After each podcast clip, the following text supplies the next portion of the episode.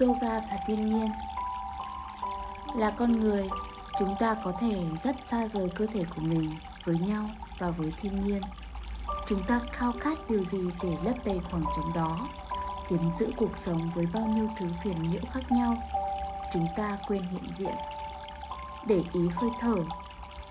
Lắng nghe tiếng chim. Cười với hàng xóm. Xem một cơn bão vươn vai như một con mèo hoặc thậm chí quan sát cơ thể của chúng ta đầy đủ.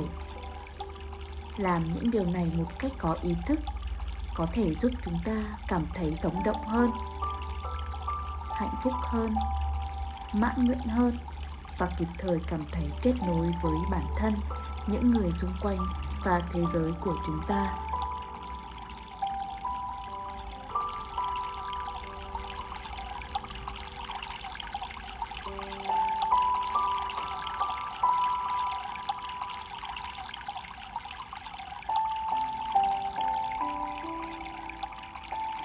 Nhiều tư thế yoga, asana được đặt theo tên và phản ánh chuyển động của động vật.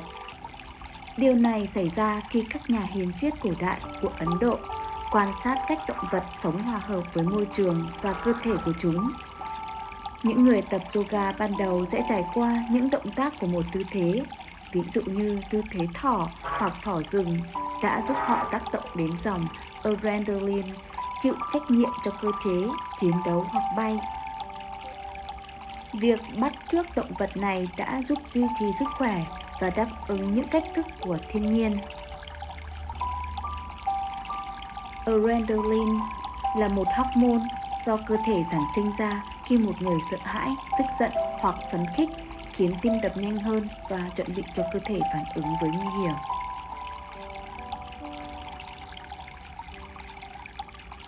Chào mặt trời hay Surya Namaskara là một nhóm các asana năng động được lưu truyền từ các nhà hiền triết đã khai sáng như một lời chào tôn vinh và kính trọng mặt trời.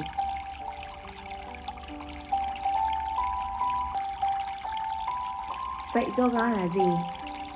Tám chi của yoga Yoga không chỉ là một hình thức tập thể dục, Nó có nghĩa là hợp nhất hoặc là bình an tinh thần tùy thuộc vào gốc tiếng Phạn nào của từ yoga mà chúng ta tập trung vào. Các phương pháp thực hành yoga được nêu ra trong 6 bài sau trong 8 chi của kinh yoga của Patanjali, gồm các một, Tư thế vật lý, Asana 2. Thở có kiểm soát, Pranayama 3. Rút lui các giác quan, Pratyahara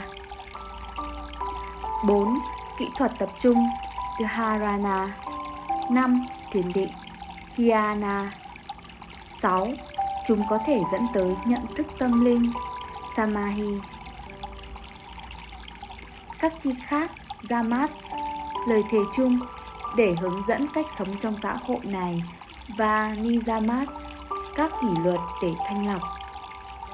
Vì vậy, một lần nữa, tại sao nói yoga và thiên nhiên? Thực hành yoga tốt trong số nhiều lợi ích khác là thanh lọc và giúp hài hòa cơ thể và tâm trí.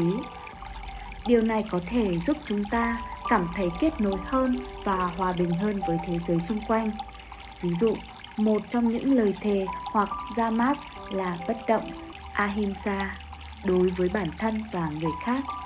Nó ghi nhận mối liên hệ mật thiết của chúng ta với mọi thứ trên trái đất và trong vũ trụ. Sau khi thực hành yoga, tôi nhận thấy sự thanh lọc và kết hợp này cùng với những lợi ích về thể chất, tinh thần và cảm xúc giúp tôi dễ tiếp nhận và nhạy cảm hơn với vẻ đẹp và sự kết nối trong thiên nhiên. Tâm trí, cơ thể và các giác quan của tôi đều rõ ràng. Vì vậy, nơi nào tốt hơn sau khi tập yoga?